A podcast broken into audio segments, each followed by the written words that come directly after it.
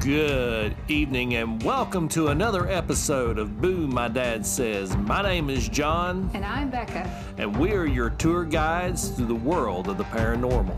We've got a whole lot of history, a whole lot of mystery, and a whole lot of weird. So sit back, relax, and prepare for a spine tingling time.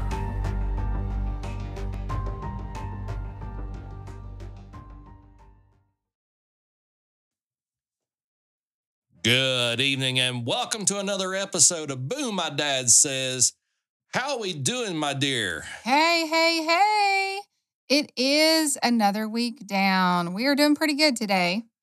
Oh my goodness, we are going to be having a wild next two or three weeks. Let me tell you, folks, it's crazy.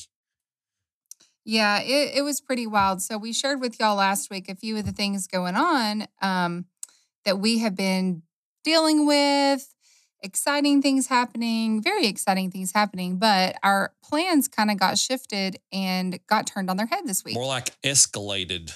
they escalated quite a bit to the point of we had planned to possibly build a home and we got a little squirrely, a little nervous just about the cost of building materials because some of these houses we're looking at have gone up like $26,000 in the last month. Um, and they haven't even started breaking ground on our actual house yet. So, like, by the time that they would start the house we wanted, we were pretty nervous. And so last week I had contacted someone about an already built home. They said, Oh, we're under contract. We're set to close the 15th. I said, Well, if anything changes, you know, keep us in mind. And this was a for sale by owner. Well, the lady texted me on they kept us Wednesday. in mind. She did. The lady texted me on Wednesday and she said, Well, our buyer's financing fell through. Would you be interested, you know, in having a conversation and coming to take a look? I was like, Sure. That's all she wrote. And so we went and looked. We loved it. We loved the space. We loved the neighborhood. We loved everything about it. So we're closing June 2nd. So we're like in high gear packing mode. Um, we'll try to refrain from rolling out the packing tape while we're doing the podcast, though. but it's been going nonstop since um, like Friday. Yeah, it was kind of funny yesterday. We were down here packing up a few things, and um, Becca had a phone call, and I was just sitting there and going, Yeah, you could hear that tape. that tape rolling out there. And I I told the girl I was talking with, I was like, I'm so sorry. I said, my husband, he's he's on the he's on the move. He's getting ready. We're trying to get packed. So anyway, crazy town. That's us. So that being said, fair warning if there happens to be a missed week in the podcast episode realm, uh, don't be alarmed. We're not going anywhere. Um, I'm kind of already thinking about some of the things I may do. I've I've I actually thought about going through and maybe remastering a couple of the early episodes because I'll be honest with you, the sound back then versus the sound of the show now is night and day difference. So I'm thinking about maybe that week I may go back and remaster our premiere episode and play and play it for you all uh, using all the different new techniques that I have learned over the last few months to see if we can clean that up and make the episode look better for you. That's one plan. Or B, if time through packing allows, I will try to uh, record an extra episode. So, one way or another, you may get an episode, uh, but it may be a rerun. But um, bump. But hey, guess what? We're on Facebook, guys, or on social media. If you want to check out our social media, you can find us on Facebook, Instagram, Twitter.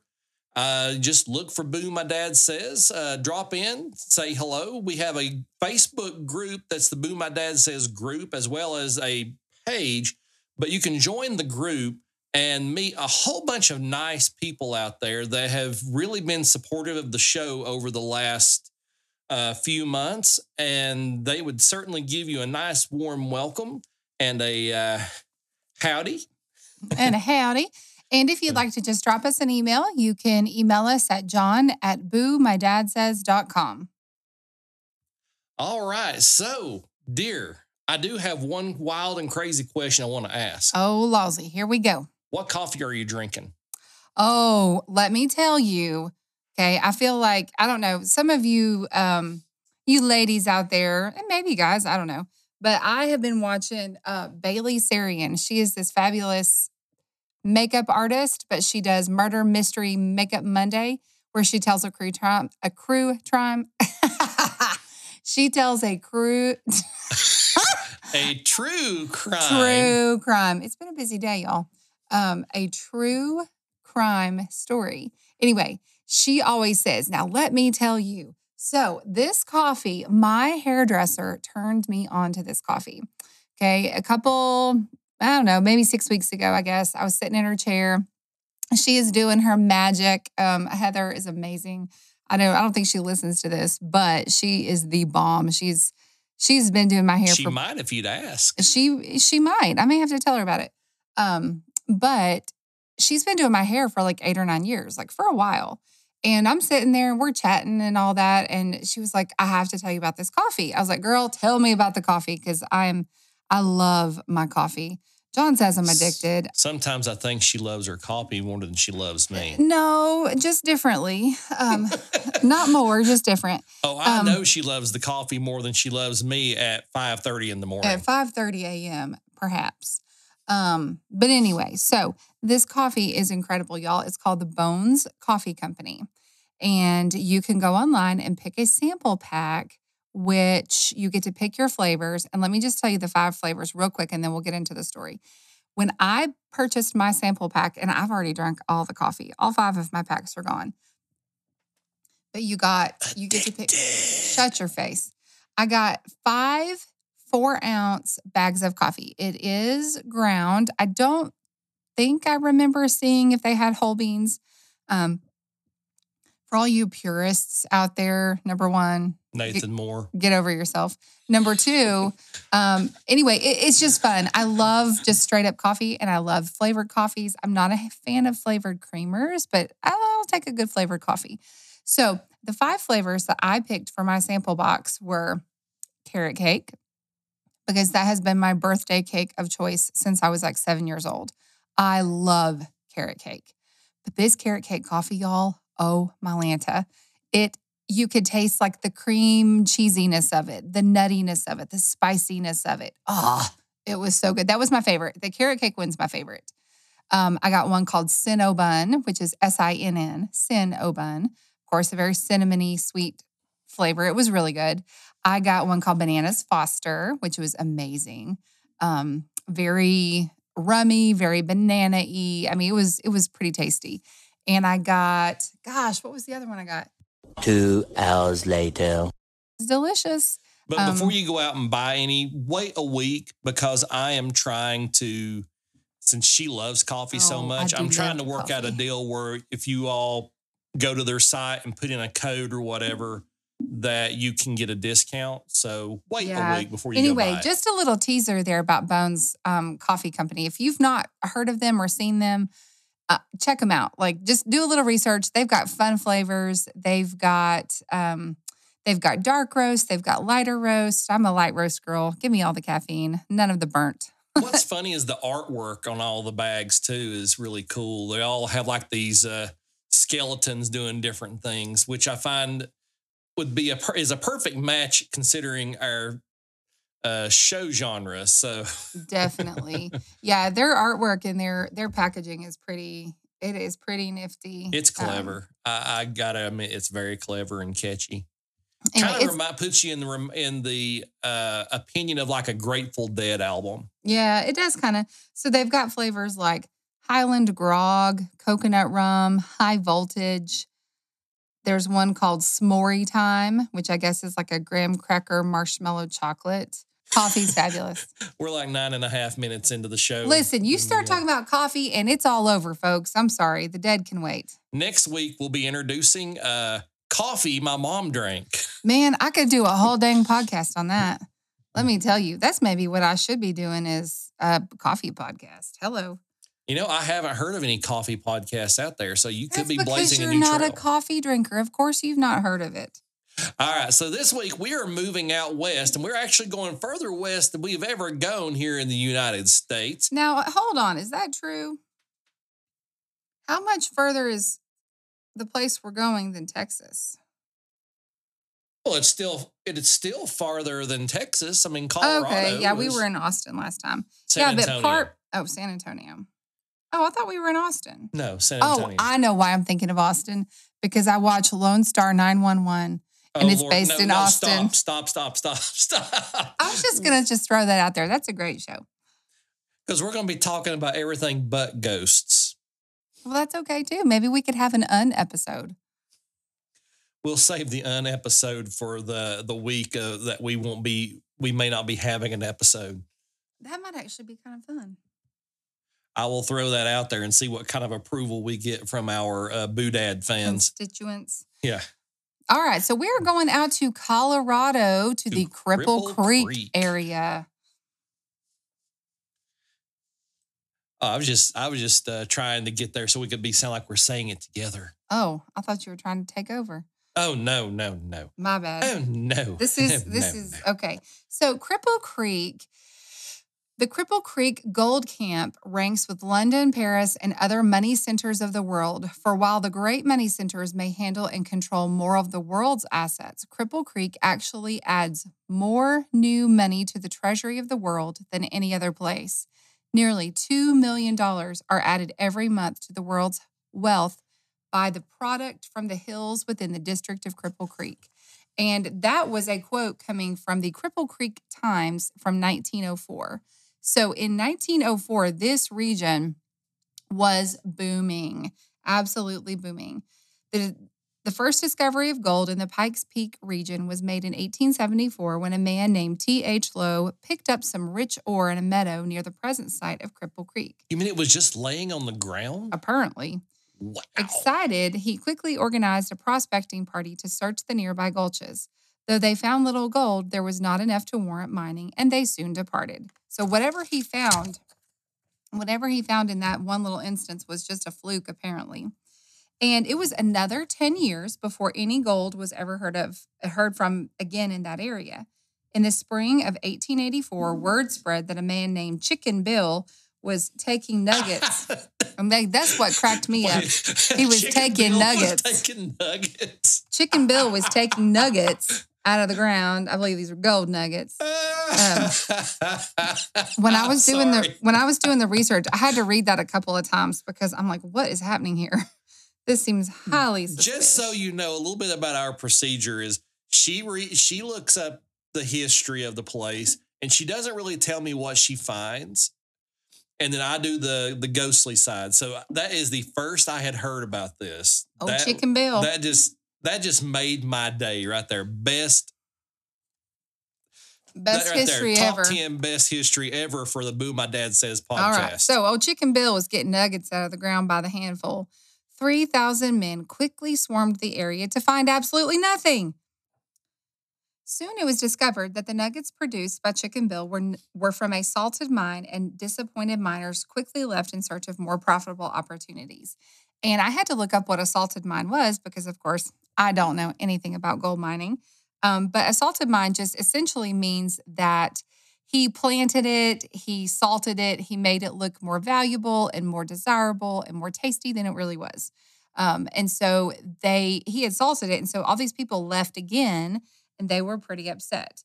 Well, in December of 1890, a man named Bob Womack really did discover gold, but miners were so slow to re- respond because they remembered the two hoaxes the, the six or seven years before. By the summer of 1891, Womack struck a very rich vein and hurried to Colorado Springs to celebrate. In a drunken stupor, the foolish man sold his mine for $500 cash. Word then spread, and men began to stake claims all over a six square mile of area surrounding what would soon become the Cripple Creek Gold Camp. Tents and cabins were springing up everywhere as this mining district was organized in the fall. The creek had actually it, it was called cripple creek because it was so rocky and so many of the cattle were lamed while crossing this rocky stream. The camp took its name from the creek. The land where all these claims were being staked was owned by a Denver real estate man, Horace, or these men, Horace Bennett and Julius Myers, and they soon platted 80 acres for a town site, selling lots to the many miners and their families flooding the area. By the time the town was officially incorporated in 1892, there were well over 5,000 gold camp residents. So all of this gold was found in this area in um, in the years 1892 and 1893. In 93, two big mines in the district were discovered and developed. And with the nation's change to the gold standard in the same year, thousands of silver miners were thrown out of work and they started flocking to Cripple Creek. The deeper mines were developed, the richer the veins became. Some of these deep developed mines were three to six miles away, and soon the camp of Victor sprang up with many miners moving closer to work. Like most booming gold camps, Cripple Creek wasted no time establishing dozens of businesses, including a number of saloons and brothels. At first, these houses of ill repute were located near Bow, chicky, bow, bow. yeah, bow, bow, were located near the many saloons along Bennett Avenue, the main street of the settlement. However, to keep the peace between the business establishment and the quote ladies, Marshall Wilson removed the girls and their establishments one block south to Myers Avenue, which soon became known as the Red Light District.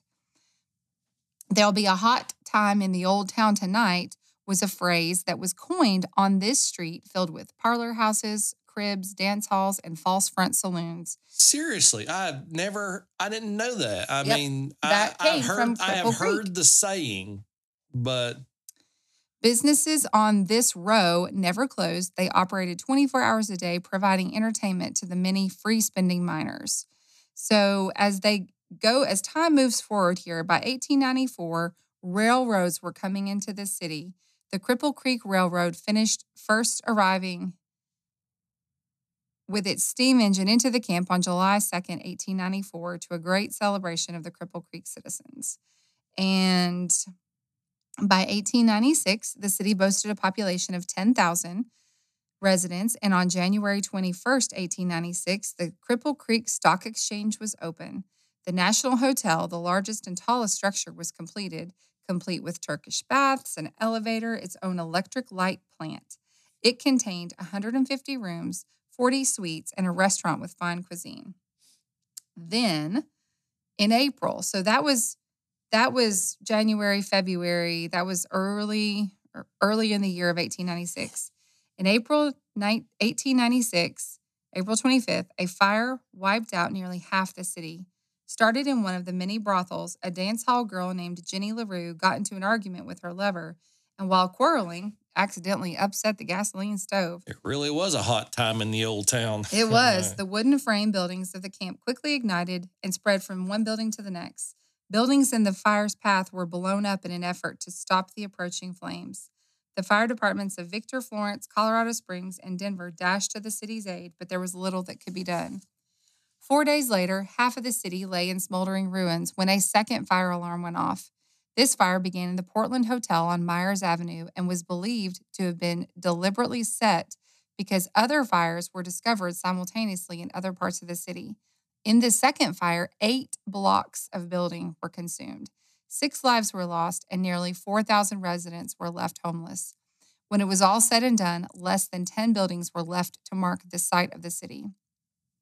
The firebugs who were suspected of setting the second fire were lynched, and Cripple Creek began to rebuild. Within just a few months, modern businesses built of brick or stone rose from rose on the foundations of the former camp. So all of that happened. And more and more valuable ore production is happening. By 1899, gold production had reached $21 million. Cripple Creek was named the county seat there in um, there in Colorado, where the where it was. This time there was as many streets, there's as many people on the street at 3 a.m. than at 3 p- p.m. The camp supported 75 saloons, 25 restaurants, four department stores, a business college, 40 stockbrokers, and 72 lawyers. Soon, however, the goal would begin to play out, and by 1920, there were only about 40 mines operating, and production had been re- reduced to $4 million. Hmm, still sounds like a good day. Um, The 1930s saw a brief revival of mining, but this waned by 1945 with only about 20 mines operating and about $1 million in gold produced each year. Determined not to become a ghost town, the citizens of Cripple Creek began to promote its rich history to potential tourists. And that is where we land today. By the 80s, tourism began to drop again in Cripple Creek and in other, and in other historic towns in Colorado. As a result, Colorado passed a law to authorize limited stakes gambling in Cripple Creek, Central City, and Black Hawk, saving these old towns from total extinction. Today, Cripple Creek offers a wide array of events and attractions for vacationing visitors, including summer celebrations, art shows, fall aspen tours, rodeos, symphony performances, and craft shows. Old mine shafts, head frames, and cabins still dot the landscape in the high country behind Pikes Peak, where driving tours and hiking and hiking of the area abound. The biggest event in Cripple Creek event is the Donkey Derby Days, always held the last full weekend of June. Nearby Victor holds Gold Rush Days every year during the third week of July. It's still labeled a ghost town because it's not nearly as large as it once was, and it has obviously lost its mining status, but it remains the county seat of Teller County. It is home to almost 1,200 people the Cripple Creek Historic District, which received National Historic Landmark status in 1961, includes part or all of the city and surrounding area. And that's it, folks. Wow, that's pretty wild. I still can't get over the chicken nugget thing, but Chicken Bill. Chicken Bill and, And his, his nuggets. That could sound a little questionable. oh my goodness. But hey, you know, that is why we chose it because it had a really good history. And a lot of times, places that have history like that are chock full of ghosts. Well, according to me, they're chock According full of to ghosts. you, they're chock full of ghosts. according to my uh, own staff co-host. Wait, I get paid? What do you mean on staff? you get paid This is a of dollars. volunteer. This is a volunteer position. You get paid when I get paid. Oh, there we go. All right, so we're going to be looking at the hauntings of Cri- Cripple Creek, and I have to say there are some really good hauntings here at this at this site. Uh, like many of other mining towns in the Old West, Cripple Creek is said to be extremely haunted, given its rich history, complete with mining accidents, floods, fires, lawlessness, and bloody battles between mine owners and labor unions. Well, there's your problem right there, labor unions. It comes as no surprise to learn of many ghosts who continue to linger in this once thriving city. In fact, there are so many tales of spirits wandering this historic town that at one time it boasted a homicide per day. Some say it was one of the most haunted cities in the United States. Well, I don't know. I'd have to really uh, be say I'd have to be something for it to actually outdo like New Orleans or San Antonio or Charleston. But let's let's just see if if uh, this place can uh, stand out. So the first place we're going to look at is the uh, Colorado Grand Casino, and the uh, Fairley Brothers and the uh, the Fairley Brothers and Lampman Building at 300 East Bennett Avenue now houses the Colorado Grand Casino and Maggie's Restaurant. Pay attention to that name. Maggie's going to come back into this here in oh, a. Maggie. Yeah. So here you may uh, not only enjoy a little gaming, some great food, but you might get a glimpse of a ghost as well. In addition to the sounds of slot machines heard throughout the building today, many have also heard the ghost of Maggie, who has reportedly been lingering around throughout the building for decades. She usually appears on the top two floors of the building, and the sounds of her high heeled shoes are often heard echoing in the halls. She's, she's described as a 25 year old uh, woman dressed in turn of the century clothing. She wears a white shirtwaist, a long cotton skirt, and high heel boots. The uh, young lady, she had her hair piled on top of her head, kind of like in the style that you see back in the Old West. If you watch like any of the old westerns, like Bonanza and The Rifleman and all those, um, and she is known to leave behind the scent of her rose perfume. Oh my gosh, I sound like I sound. I feel like we're on the Hunger Games. The smell of roses. President Snow. Sorry. Some have reported that singing and dancing is sometimes heard emanating from the old ballroom, as well as the sounds of Maggie's lilting soprano voice heard singing an Irish accented concertina. At the casino, security guards have often reported seeing Maggie along with a gentleman friend playing the slot machines after hours. She's been caught on tape by the security cameras, and however, after being viewed and stowed away, the tapes have mysteriously vanished. Go ahead, dear. I'm waiting for it. Mm-hmm. Sounds a little what? Suspicious. I know. It's I know. sus. That's what the young It's- folks are saying these days. That's It's what sus. the young folks are saying is it's sus. It's sus. Okay. I don't know. I mean, you know, she don't want to be shown doing some illicit gambling after hours. I mean, you know, I, I could see how she could go in there and steal the tapes. Sure. Our next location is the Hotel St. Nicholas. And it's a perched, it's perched atop a hill overlooking Cripple Creek. Is that like Santa? St. Nicholas? St. Nicholas? I don't know. I guess we'll have to go up to the North Pole and ask if he has Oh. a, uh hotel named after him in Cripple Creek. But it is perched atop of a hill overlooking Cripple Creek, and it was originally built as a hospital for the many people flooding into the region in the late 19th century.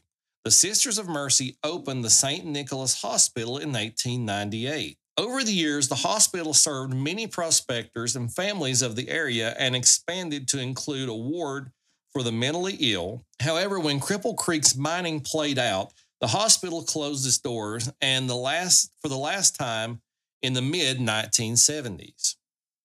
For the next couple of decades, the building sat empty until a series of unsuccessful business attempts were made by various owners. But today, Hotel St. Nicholas, it had, with its panoramic view of Cripple Creek, contains 15 guest rooms, all pleasantly appointed with antiques, fine linens, and the unsurpassed elegance of yesteryear. And it's also been added to the National Register of Historic Places. So it's nice that that building will always be protected from anybody going in and just wanting to tear it down. Um, I don't if I was going to a hotel, I don't think I'd want to be with all the old stuff. Give me a nice schwanky hotel. Well, you are a rather big fan of the Hampton Inn, dear. The Hampton's not schwanky. Good Lord, Jandis. Oh my gosh. Well, I mean, you know, it's it's better than the Motel Three or whatever, you know. The Motel 3. Anyway, we digress. Okay, so the Hotel St. Nicholas, after Santa Claus, I suppose, is said to be haunted by a number of spirits, including nuns, children, and former patients of the mental ward. It's always the mental ward. The most often seen ghostly residence is one referred to as Stinky. Yes, I have always wanted to hear about a ghost named Stinky. Our Lurking- dog is stinky. yeah, I guess so. Lurking at the back staircase of the old hospital, Stinky makes his presence known with a sewage like smell. The apparition. Ew. Yeah. uh, the apparition of an old miner with no upper body is also sometimes seen. Another ghost is that of a little boy affectionately, affectionately known as Petey, and he's been seen throughout the hotel, but most often he is held responsible for stealing cigarettes and moving items about the tavern. Because back in those old days, there they didn't have any rules about you know kids smoking. So I guess he's grand ghosted in. Ba-dum-bum. Grand ghosted. Oh my. Uh yeah, I know. I am in a I am definitely in a uh, way tonight, ain't I? Yes, yes, you are. Now, we're going to another casino. Buffalo Billy's Casino. Oh, for Pete's sake. Yeah, I know. I know. With a name like that. It has to be cheesy. Mm-hmm. No. Uh, you know, I mean, hey, it's it's a casino. It's a place. Long before Buffalo Billy's became the casino that it is today, it was known as the Turf Club. Still, visitors can see at the top of this historic building the carved letters spelling out Turf Club, Turf Club Room, uh, 1896. During Cripple Creek's mining days, several exclusive men's clubs, including the Turf, lined the streets of the burgeoning city. It was during this time, for reasons unknown, that the six year old spirit of a young girl took up residence in the building and has remained there ever since. Now, this little girl, she's been known as Lily. Then she's a very friendly little girl and has sometimes been seen sitting on the stairs, cradling a rag doll in her arms. Looking incredibly real, an employee once asked her if she was lost, to which Lily replied, No, I'm not lost. I live here. Oh. Yeah. When the employee left to get a security guard, the pair returned only to find the little girl gone. On other occasions, uh, there were some tourists playing the slot machines, and she had lost track of her daughter. And when she began to uh, search, she found that she was perched on the staircase. Asking her daughter what she was doing, the young girl replied that she was playing with Lily. Hmm. Lily is also said to like balloons, but only certain colors. For example, if a blue balloon is brought in and left for her, it will pop. But however, if a purple balloon is left, it will begin to wander around the building on its own. However, others have often seen Lily peering from the upstairs window down to the street below. Lily sounds like a friendly little ghost Friendly Liz like Casper. like Casper. Now, moving on to the Imperial Hotel. Following the disastrous fire that razed the city in 1896, the Imperial Hotel was built to accommodate the many miners and visitors of the area. It was originally opened as the Collins Hotel, luring guests in with the modern amenities such as electric lights and steam heat. In the early part of the 20th century, the hotel was run by an Englishman by the name of George Long. And he immigrated from Europe as a young man and he made his way to Denver where he married his first cousin. Ew. Cooties, I know. Uh, before long, the couple was running the hotel, focusing on service, comfort, and fine dining. The couple began to have children, and they had two daughters and a son. And uh, their oldest daughter, Alice, suffered from a severe mental disorder. That's Oh, probably that part where they were kissing cousins, I guess. Shoo Lord. Have mercy. As the girl grew older, she became more and more difficult to control until her parents were finally forced to keep her locked in their apartment next to the lobby. Sometime later, when George was going down the narrow stairs to the basement, he fell to his death.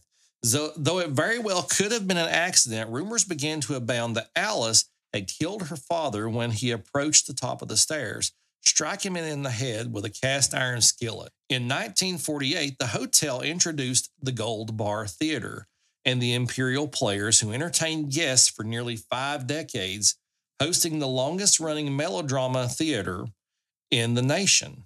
Well, that's an interesting little tidbit, isn't it? Mm-hmm.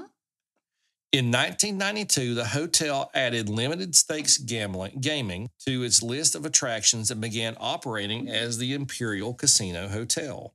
The historic hotel is said to be haunted today by its former owner, George Long, who allegedly likes to flirt with the ladies and play the slot machines. Several nighttime security guards tell stories of how the ding, ding, ding of the slot machines and the coins hitting the hopper are heard late at night after the casino has closed. However, when they check the casino floor, no one is there. And later, when the machines are checked for malfunctions, none are found. Guests, especially women, have often felt something or someone touching them during the night. And another tale alleges that a chambermaid reportedly had her bottom pinched by an unseen hand. Oh, for Pete's sake. I guess he's a little friendly with the ladies. Oh, yeah, yeah. Evidently, the crazed Alice also leaves her imprint on the historic hotel. If the staff leaves the door to the Red Rooster Bar closed, they hear the sounds of scratching on the other side of the door. That's pretty wild. So, our next location is the Palace Hotel slash Womacks Casino. I'm seeing a uh, theme here. Yeah, I definitely think. Well, there was as you you know as you read in your history, there was a lot of hotels that popped up because everybody and their brother were coming to mine gold. I mean, that is a lot of hotels for such a small thing. Kind of makes you think of Pigeon Forge Mhm. in Gatlinburg. Cripple Creek's Palace Hotel first began as the Palace Drug Store. However, in 1892, the building was transformed into a hotel.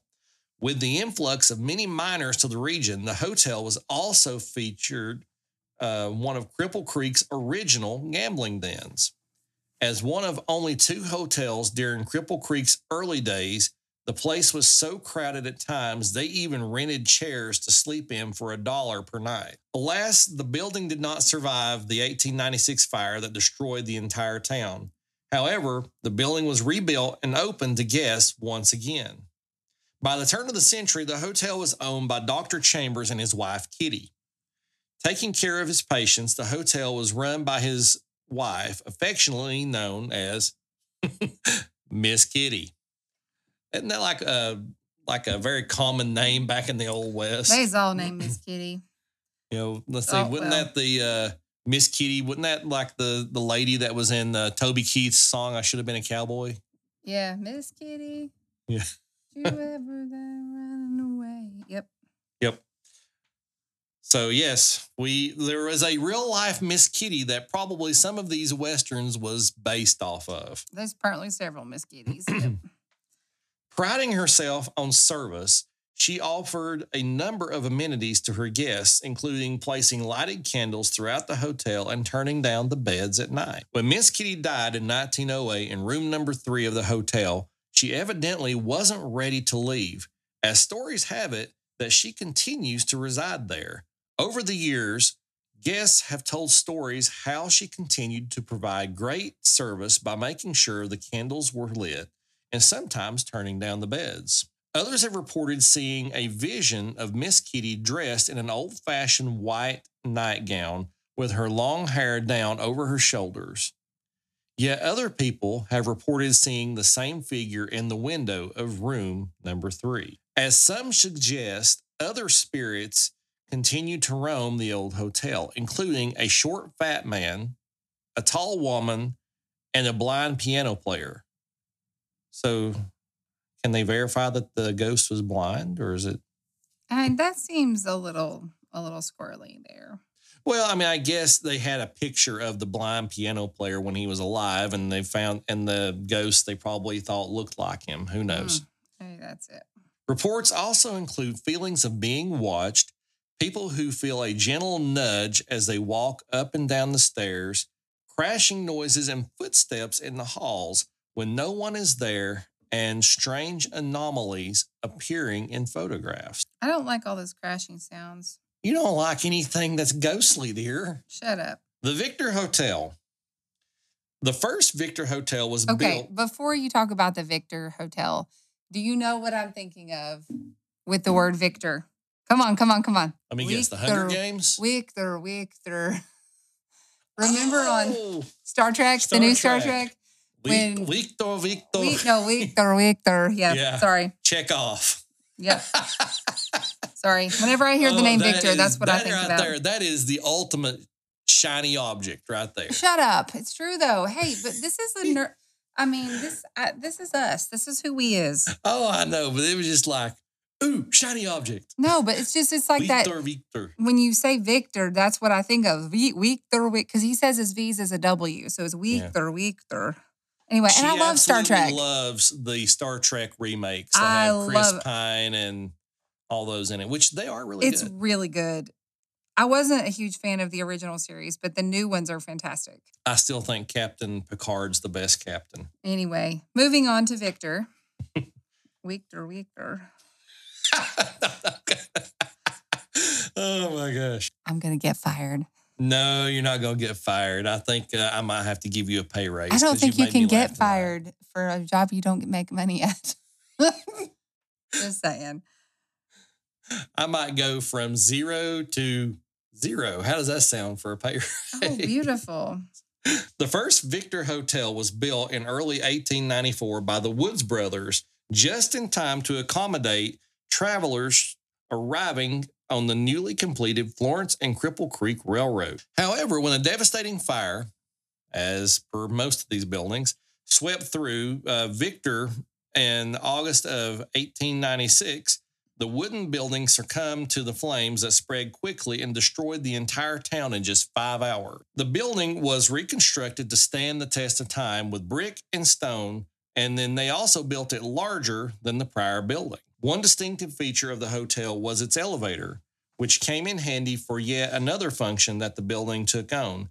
During the winters, when the ground was frozen between October and June, it was impossible to dig graves for those that died in the uh, quickly growing city. As an alternative, the bodies were taken up the elevator and stored on the fourth floor of the building until the ground thawed enough to bury them. Oh, that's just not uh, going to create a haunted location if I ever saw one. That's true. It is apparently many of these long dead Victor residents that haunt the historic hotel today. Though seemingly harmless, several people have witnessed the sight of disembodied apparitions on the fourth floor. Reports include what look like both doctors and patients, sometimes without arms, legs, and even heads, moving about this place and that once acted as a holding cell for the dead. There are other haunted areas in the hotel, including the basement, the elevator, the third floor, and the kitchen. So, pretty much the whole kit and caboodle. Mm-hmm. Throughout the hotel, guests often tell of seeing misty forms and hearing footsteps, sometimes accompanied by the sudden rush of cold air. In the kitchen, employees tell of utensils that are suddenly thrown about the room. A little bit of poltergeist activity there. But the most prevalent ghost is that of a man named Eddie, who allegedly fell down the elevator shaft years ago. Staying in room 301 at the time of his death, Eddie has often been seen in the room, in the hallways, and in the elevator. Guests who stay in room 301 also report hearing footsteps and other strange sounds that cannot be explained. Though the elevator is regularly inspected and maintained, it often tends to activate itself going up and down the shaft when no one is near it. Always stopping on the third floor, the elevator's ghostly activity usually occurs around 3 a.m. Ah, the good old witching hour. Mm. Nothing good happens after midnight. Mm. Well, 3 a.m. seems to be the uh, the hot spot for ghostly activity. All right, so folks, that is Cripple Creek, and I have to say, for a small town, there is a lot of ghostly activity there. So, yeah, guys, that is this week's episode. I hope y'all enjoy it, and you know, we definitely uh, got in some good uh, coffee time today. Oh, yeah. If uh, you um, like the show, go out on um, Apple Podcasts and give us a five star review and a rating and tell us how much you like the show because that helps us out in the algorithms that make it easier for us to be found when people are searching for podcasts to listen to. If you'd like to support the show, you can uh, support us by going out to Patreon and uh, looking for Boo My Dad Says. You can become a uh, monthly Patreon there, or you can also just do a one-time donation through buymeacoffee.com slash Boo My Dad Says.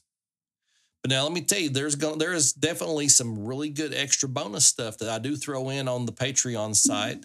I'm going to be uh, adding an extra episode here in a few days that deals with uh, movies that many people believe are cursed. So come out and check that one out. And I'm also still working on getting the video um, prepared from the uh, Chester Inn ghost hunt. I ended up with about three and a half hours of footage over the two nights.